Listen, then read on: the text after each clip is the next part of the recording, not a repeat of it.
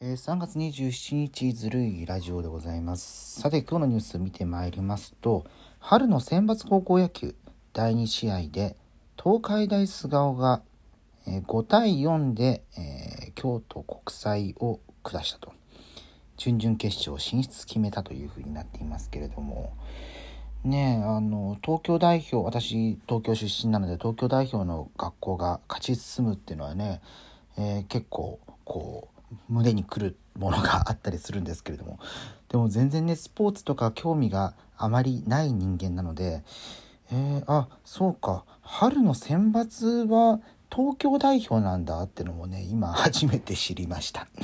はい、夏の高校野球だと西東京と東東京っていうふうに分かれていてで、まあ、大体東海大菅生は西東京、えー、として出ることが多いとは思うんですけれども。ね、うん、そういう区分けじゃねえんだっていうのがね 思ったりしますが。まあね、世代からしてみると、あの、ハンカチマー君と同い年の世代なので、えー、もうどれくらい前、14、5年前になりますか。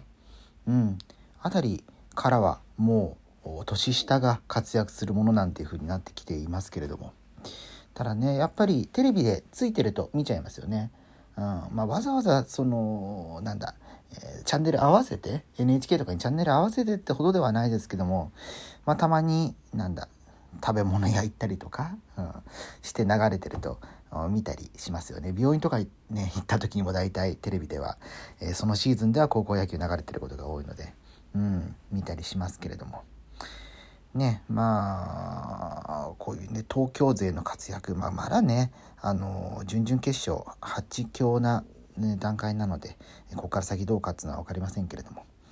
なんかねああいう、まあ、東京がね、まあ、全国的にねコロナの影響っていうのはあったりしますけれども、まあ、経済的な余波で言うと一番東京がね、えー、受けているんじゃないかなっていうふうなことも思ったりするので。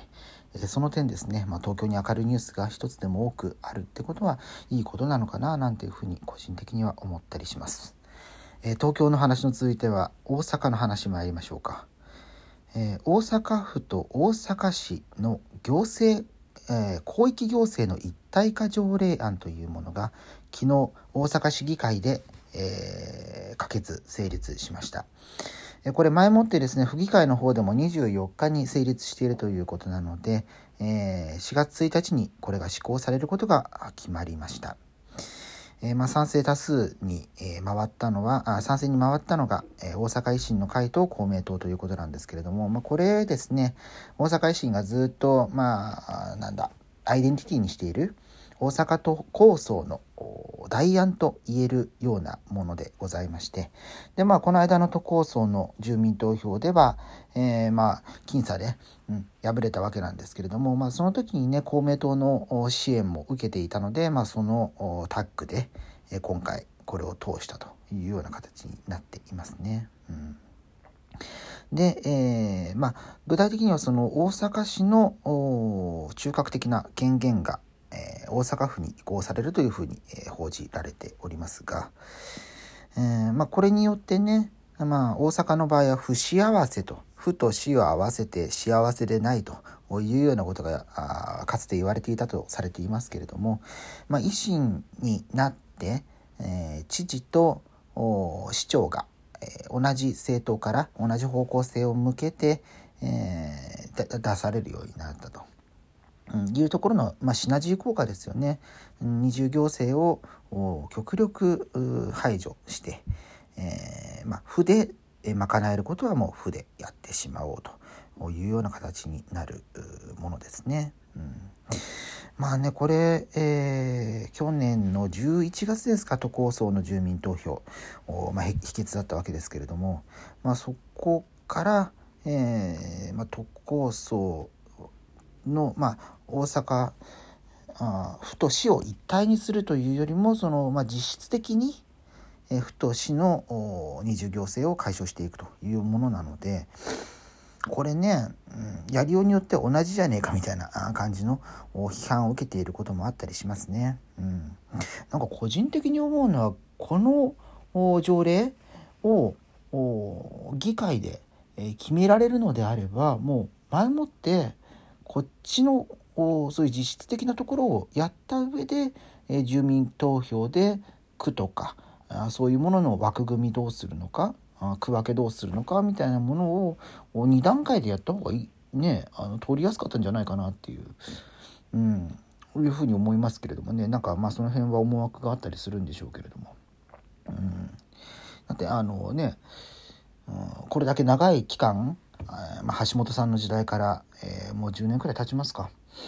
維新が、まあ、大阪を引っ張ってきているわけなので、まあ、早い段階でこういう代案の条例での実質的な、えー、行政の合体っていうものを行っておいてで 名実ともに、まあ、このその条例での実績を踏まえて、え次に進んでいくと。いう方が理解も得られたんじゃないかななんていうふうに思う部分もありますしまあ、翻って考えるとこれがねあの今回のその4月からの条例によって、えー、まあ、これだけできてるんだからまた3度目の正直の住民投票やりましょうと。まあね、松井さんはあ任期持って、えー、退くというような考えを示していますし、うん、吉村さんもね、まあ、これから先の出処進退について考えるみたいなことを言ってますけれども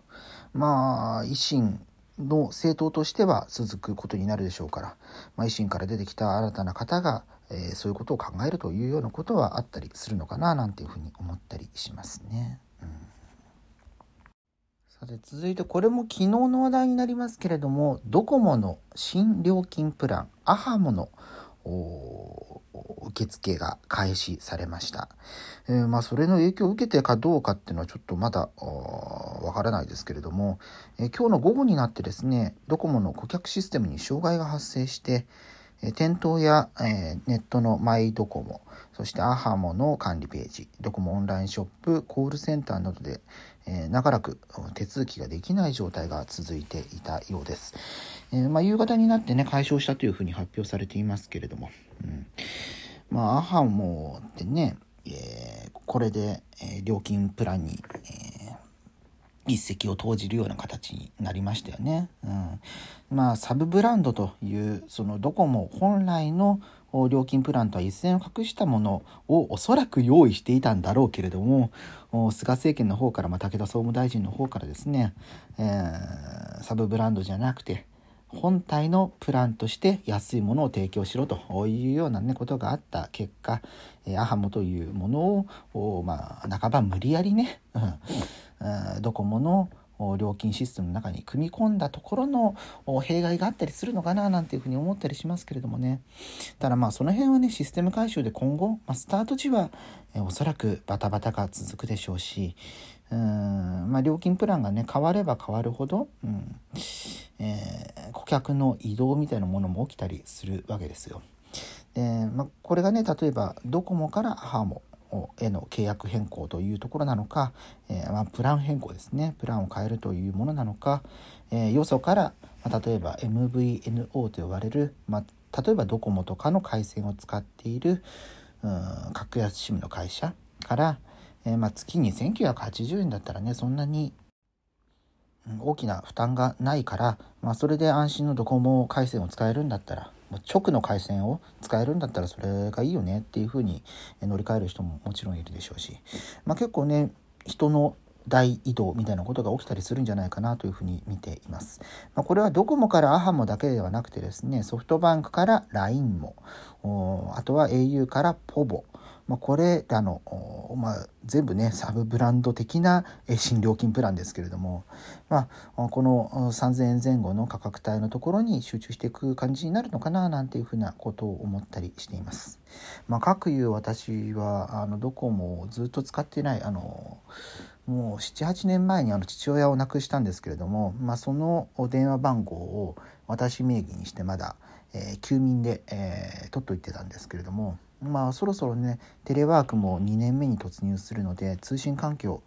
をてこ入れ しようかなと思いまして。でドコモは、えー、大体あれは何千円6,000円7,000円、えー、程度で、えー、5G の契約だとまあ、テザリングも含めてデータの使用が無制限になるプラン、えー、ドコモドコモの 5G ギガホプレミアというものが4月からスタートするので、まあ、それに切り替えてですね極力、まあ、それでテレワークの環境を整備していこうかななんていうふうに思ったりしているわけですけれども、まあ、これだけね、うん、新料金プランができたというふうになっても、まあ、人それぞれの性格に合った生活に合ったプラン選びみたいなことがね大事ですので、うん、まあ人それぞれ、えー、合ったものを、うん、よくねここ数年ここ10年くらいあの保険の代理店の路面のお店とかあの駅ビルとか増えたりしましたよね。うん、ああいう感じでそういう相談だけのお店ができてくるのもおかしくないかなっていうふうに思ったりしてあこれ結構商売になるかな なんてことも思ったりします。はい、まあドコモでねあのドコモと、まあ、無理やり関係づけようと思うんですけども昨日の夜ね、えー、YouTube 見てましたら広末涼子さんのミュージックビデオが結構公開されていましてワーナーの方から2月に公開されてるのかな？ね、広末さんといえば、まあ、ドコモの CM に出てらっしゃってポケベルのね CM とか出てましたけれどもなんかそこ でふと思い出したんですけどもやっぱりねあの清涼感？みたいなところはね、うん、いい酒のつまみになりながら見ていましたけれどもね最近ねあんまりその女優さんが歌を歌うみたいなところがね、まあ、森七菜さんとかいらっしゃいますけれども、うん。まあ、かつてはね結構女優とかが出てきたらその人に歌ってもらうみたいなことが一般的だった時期がありますが今で言うと誰くらいなんですかね？広瀬すずさんとかそういうような立ち位置なんでしょうか？広末涼子さんは。うん、なんかそんなことを思いながら。まあ春先のねあいい季節ですので。まあ、新規一転新生活に向けて、え、頑張っていきたいなというふうに思っております。ということでまた次回。